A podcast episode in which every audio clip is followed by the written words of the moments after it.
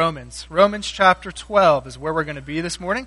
We are continuing to navigate our way through a sermon series called New, New Year, New Love. And uh, today we're going to be talking about how to love, how we are to love one another from the passage that uh, Dan just read us. So, Romans chapter 12, starting in verse 9, is uh, where we're going to be. If you don't have your own Bible, there should be some scattered in the pew backs in front of you, or you can just uh, take a look at the screen.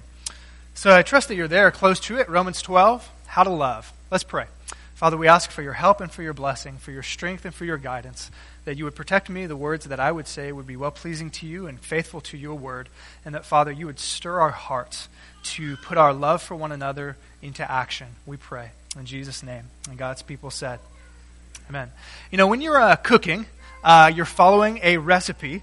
Uh, maybe you're making a dish or a dessert or something. Uh, generally, it's a good idea, it's kind of important to follow that recipe. And not only to follow that recipe, but, you know, to actually use the ingredients that they say you should use, right? So using the right ingredients is very important when you're making a dish. This is one of our uh, baking bowls, right? So we mix things up uh, in here. And occasionally, uh, Shelly will have a, a, recipe she'll pull out for dessert or for dinner, and uh, she'll discover that we don't have all the right ingredients, right? We may have most of the ingredients, but, you know, there's one or two that we're lacking. And it's not unusual for her then to uh, substitute ingredients, right? So if it calls for this, well, we have that, and it's very similar uh, to what that is. And so she will occasionally use a substitute, right? Use an, an alternative. And most of the time, 99.9% of the time. It works out beautifully, honey. Just want to let you know, works out beautifully most of the time when you do that.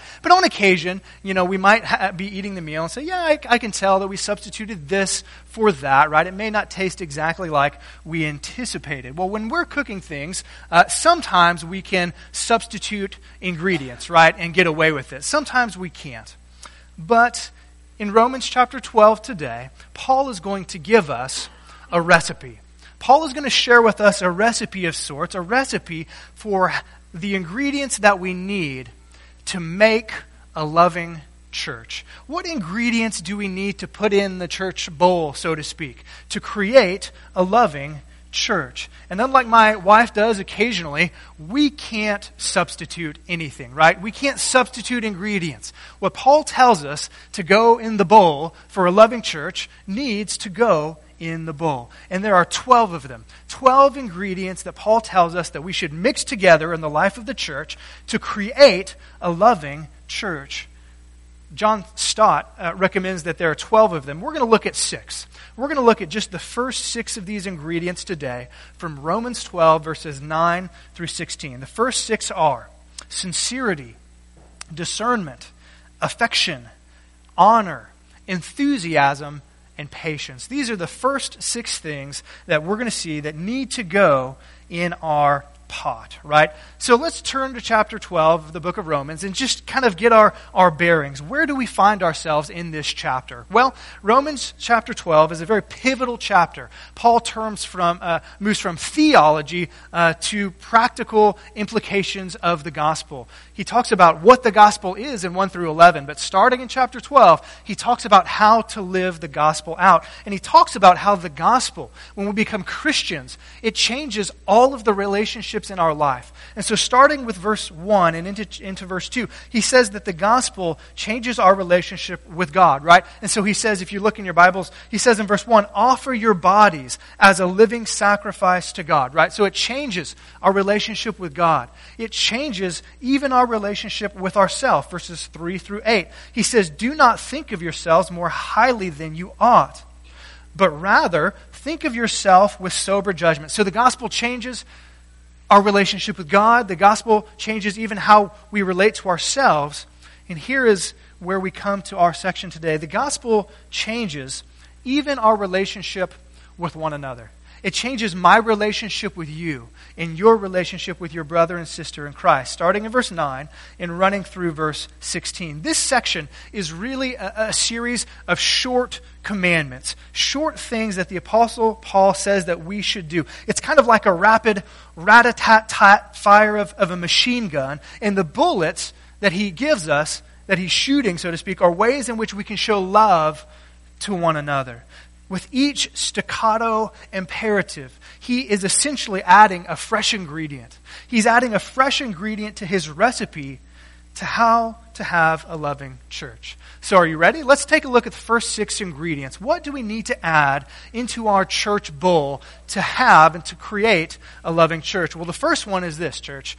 The first thing we need to add to our bowl is sincerity. Sincerity. Take a look at what he says starting in verse 9. Paul says, Love must be sincere. Now, we've hit this before, so I'm not going to belabor the point, but the word in Greek, sincerity, is actually two words put together. It's without hypocrisy. It's being without hypocrisy. And the word hypocrisy in the Greek was used in that day for actors and actresses on the Greek stage. That makes sense because what do actors and actresses do? They're up on the stage and they're playing a part, but what are they doing? They're kind of living a lie, so to speak. They're acting like somebody that they really are not. They're acting in a way that's most likely not consistent with who they really are.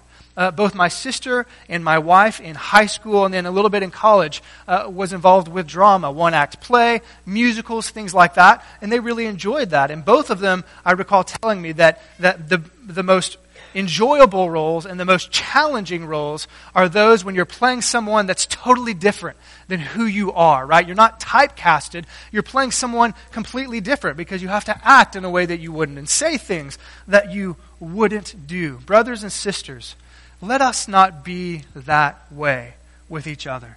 Let us not be like a Greek actor in our love for one another, right?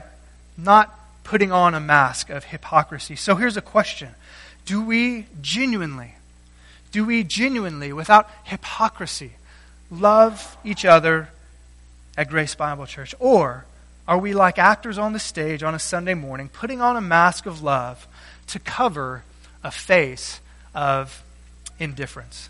My prayer is that we would, as we look at the bowl of church love, that we would be without hypocrisy, right? That our love would be sincere. What's the next thing Paul says? Well, if you look at your Bible, the, the second ingredient that we need is not only uh, sincerity, but it's what? It's a discernment, right? We need to love each other with discernment. Let's look again at our text. Paul says, Hate what is evil. Hate what is evil, and rather cling to what is good. Hate what is evil, cling to what is good. Isn't that interesting? Isn't it fascinating that his a call to love one another is followed by a call to hate.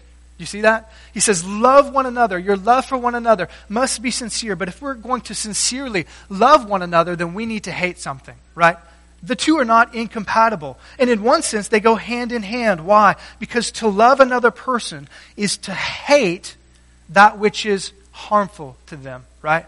We are loving our brothers and sisters in Christ when we are hating that which is evil to them or in their life. And of course, anything that God deems as evil, anything that God calls sin, is by default harmful to me and to you, right? John Stott hits a home run when he says this Love is not the blind sentiment it is traditionally said to be. On the contrary, it is discerning.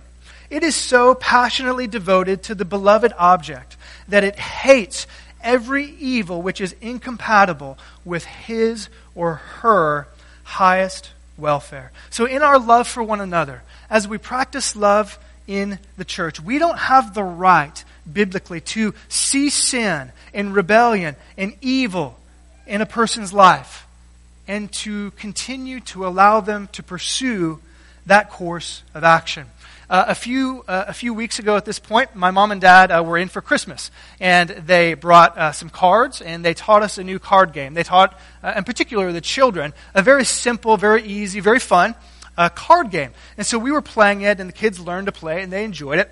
Uh, one day, Shelly was playing with my oldest, uh, Asher. And uh, Asher, like most of us, doesn't really enjoy losing, right? And so sometimes teaching people to, to lose graciously is, is an important thing, right? And, and Shelly and Asher were playing together, and uh, I think Shelly won a hand or two, and uh, he kind of started to, to, to, to, pout and to kind of whine. But not only that, but he was. Um, kind of very self degradating, saying, I'm never going to win and I'm not very good. And my wife had to, to tell him that's not true. You don't need to say those things about yourself, right? You're not incompetent. You're not, you're not bad. In fact, she kind of got on him rather harshly because he was so degrading to himself. He was lying to himself. That's, that's what love does, right? Love hates what is evil. But not only that, what else does it do? It clings to that which is good. The word in Greek uh, there uh, that talks about clinging is a word that refers to uh, glue and the binding that results from the use of glue, right? We need to, like glue would cling to an object, we need to cling to that which is good in each other's lives. And so when we see that which is good, that which is helpful, that which is beneficial for our brother and sister, we need to cling to it like glue. Uh, the other day, Asher and I were doing a. Um, a model car. And it was a model car that he got from the Awana store. So thank you for that, Awana store. And uh, it's one of those model cars that you pull it out, and it has about 200 pieces.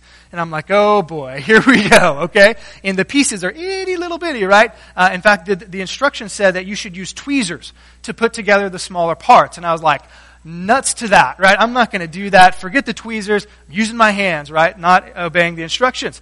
And so we start putting the little pieces together, and I'm putting it together by hand, and of course, what do you think happened? I got glue all over my hand, right? And, and my hands were sticky, and uh, for a while there, anything I would touch would kind of cling to my hands because of this glue.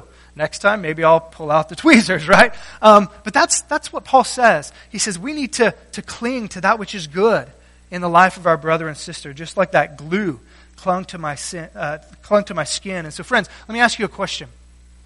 Is your love for other people, for a brother and sister in Christ? Is it discerning? Are you discerning in the way that you love your brother and sister in Christ? Or have you believed the lie?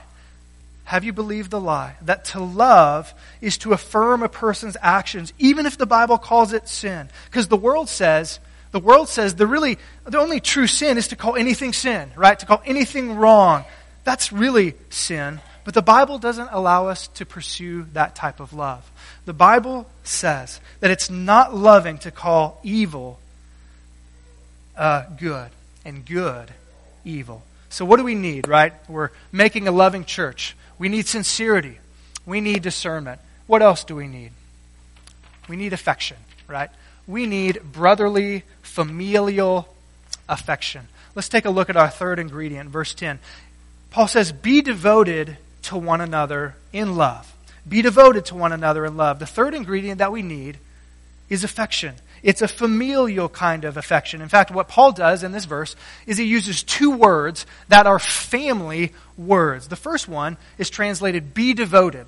Be devoted to one another. Literally, it's, it's, the, it's the kind of devotion or affection that uh, relatives have for one another. And in particular, the kind of love that a parent would have for a child, though not exclusively. So Paul says, you know, parents, you know how you love your kids. You know how you love your kids. You have, you have an inbred um, affection, right? A natural born affection for them. Your hearts are melded together with them. That's how you should feel about your fellow Christians. And then he uses another word. Notice, he says, be devoted to one another in, in love. Literally, it's brotherly love. It's Philadelphia, right? Brotherly love, affection between siblings. Uh, my two daughters, I, I, see this quite a bit. Um, in particular, during Christmas time, they got matching outfits. They got matching overcoats. Uh, and my grandmother, excuse me, my mother, their grandmother, uh, bought them matching dresses that they like to wear to church, and they like they like matching one another. And I've noticed that they've developed this little habit that when they happen to dress alike, um, or even s- close to one another, um, they they'll notice and they'll kind of stand close to the to each other, and they'll say this. They'll say, matchy matchy, matchy matchy, you know, because they match each other, right? And so they have this cute little ditty, matchy matchy, and they're so excited that they match one another. They have a sisterly affection for one another. Friends, Paul says that that's how our love for our brothers and sisters in Christ should be. It should be a brotherly, a sisterly kind of love. In fact, one commentator by the name of Dunn calls it this. He says this kind of love is, is a quote, a sense of family belongingness. that Paul describes a sense of family belongingness.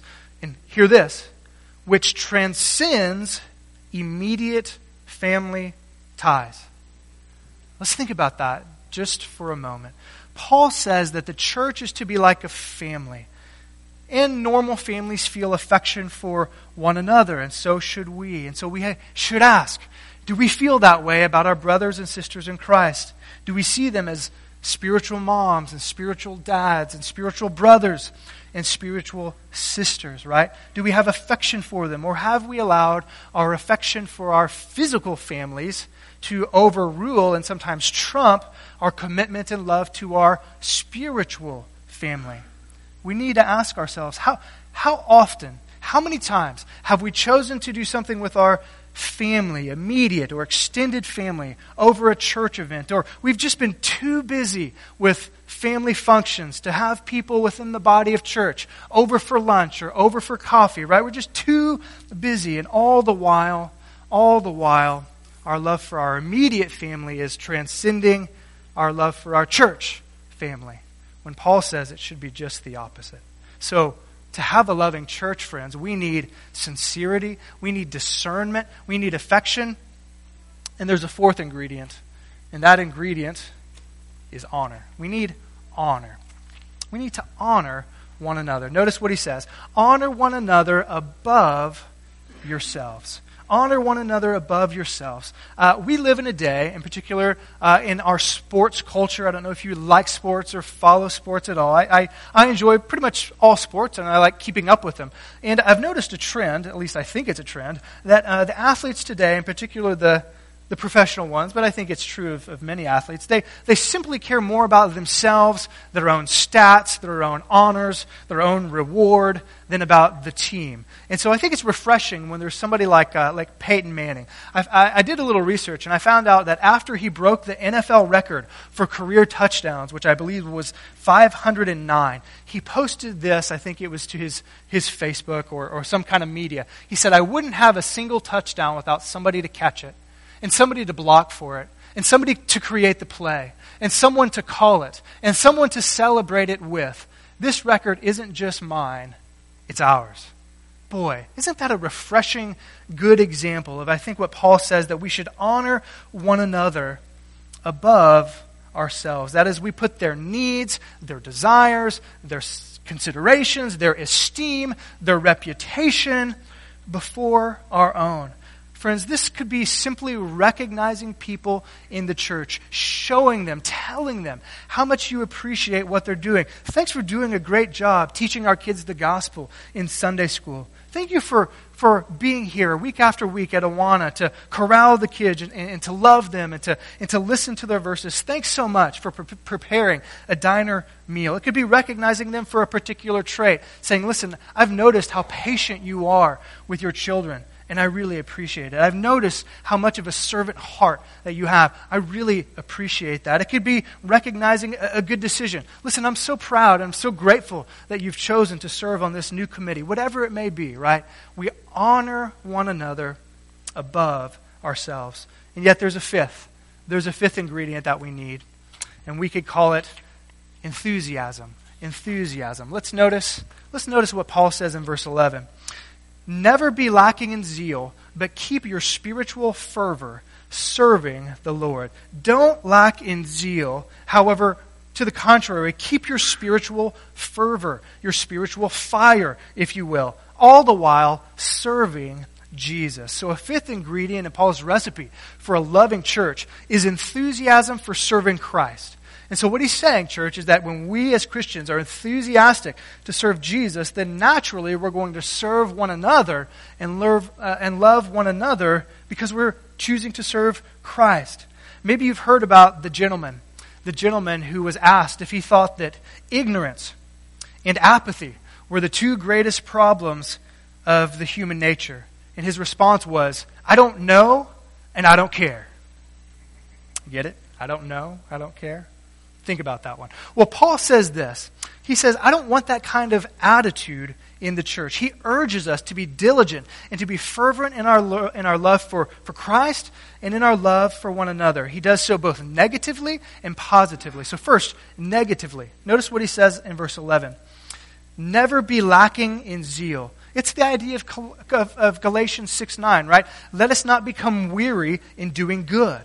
For at the proper time we will reap a harvest if we don't give up. So, so don't, don't give up, right? Always be zealous in your service for the Lord. But then positively, he says this we should keep our spiritual fervor. It's a word that, that describes a boiling, something that's so hot that it's seething, it's steaming. Sometimes it actually describes copper that is set aglow on fire. As one, as one uh, writer says, to be fervent in spirit is to allow the Holy Spirit to set you on fire. I don't know about you, but it's been my experience in the Christian life that uh, I can wane in my zeal and that I can wane in my spiritual fervor to serve the Lord. If we've been Christians long enough, I think we, we experience this, that sometimes we kind of go through dry seasons and it's a battle, right? I think sometimes we can allow the car of our spiritual life to slip from drive into neutral.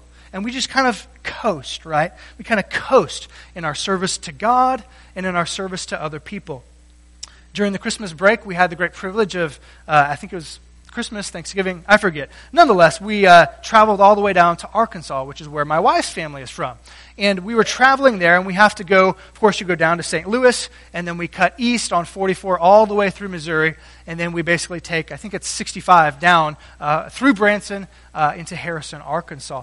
And uh, I, I love the, the drive, in particular the last two or three hours, because you start to get hills and you start to get um, some scenery and some mountains, and uh, it's, it's very pretty and it's kind of fun to drive. And so I like to, I like to drive that section. But I've noticed uh, so I grew up in South Texas where there are no hills. So I kind of had to learn how to drive through the hills. And I've noticed that um, when you're going up a large hill on this drive, uh, if I want to keep my speed up, right, if I want to keep going 65 or 70, whatever the speed limit allows, um, if I want to keep going that, I need to keep on pressing the gas, right? I need to push the gas a little bit harder to get up the hill. And then I've noticed that when I get up to the hill, I need to let off on the gas because what happens? You start going down and inertia takes over and you can go really fast. And so I hit the gas hard up the hill. And once you start going down, I kind of, I kind of let off the gas and I just let it slide. I, I let it go. But what I've noticed is that eventually you're going down, down, down and most likely there's another hill. And so if you keep your foot off of the gas, what happens? Your car is going to slow, slow, and get slower and slower. And eventually, you have to put your, your, your foot back on the gas again. Friends, I don't know about you, but I found myself too many times letting off the gas spiritually in my life and just coasting, running on the fumes of yesterday's commitment to Christ and yesterday's service to Christ, only to find that my spiritual car is, is, is steadily slowing down. So, friends, I want to ask you are you stepping on the gas in your spiritual life? Or are you just kind of slipping into neutral? You're just kind of coasting in your service to the Lord. Because if you do, then your love for your brother and your sister will naturally wane. Well, there's one more. There's one final ingredient that we'll take a look at today, and that is patience. We need to put patience into the bowl of a loving church. Notice verse 12.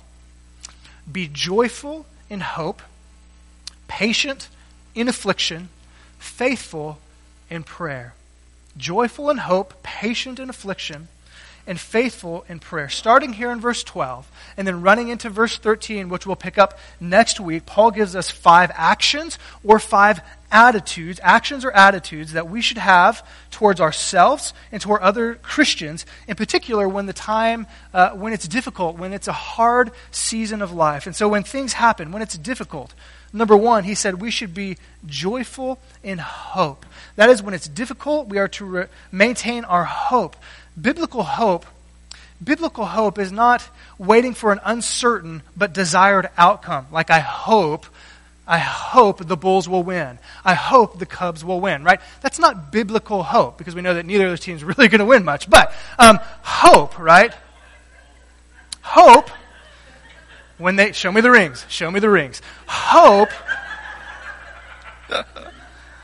Hope is not like that. Biblical hope is having an expectation and a, an utter confidence in the return of Christ and our glory with Him. So when times are hard, we should be hopeful that one day we will be resurrected, right? Christ will return. He will make all things right. But not only that, we should be patient. He says, be patient in affliction, right? When we're joyful in hope, then we can be patient in the midst of the trial. And how can we be patient in affliction? Well, I think he tells us. We can be patient in affliction when we're faithful in prayer. So I don't, I don't know about you, but I can love you better when I'm joyful and when I'm hopeful and when I'm patient in trials and when I'm faithful in prayer, in particular when I'm faithful in prayer for you and when you are faithful in prayer for me, right? The former president of Wheaton College, the, the Bible school up in Wheaton, Illinois, his name was uh, Dr. Edman. And the story is told that at the beginning and through the, through the course of a semester, uh, he would encourage his students to endure the, the, the, trials and the tribulations that a particular semester might bring. And he would, he would simply say these words He would say, chin up and knees down. Chin up, students, and knees down. That's what Paul is saying here, right? When difficulty comes, be joyful in hope, patient in affliction. What is he saying?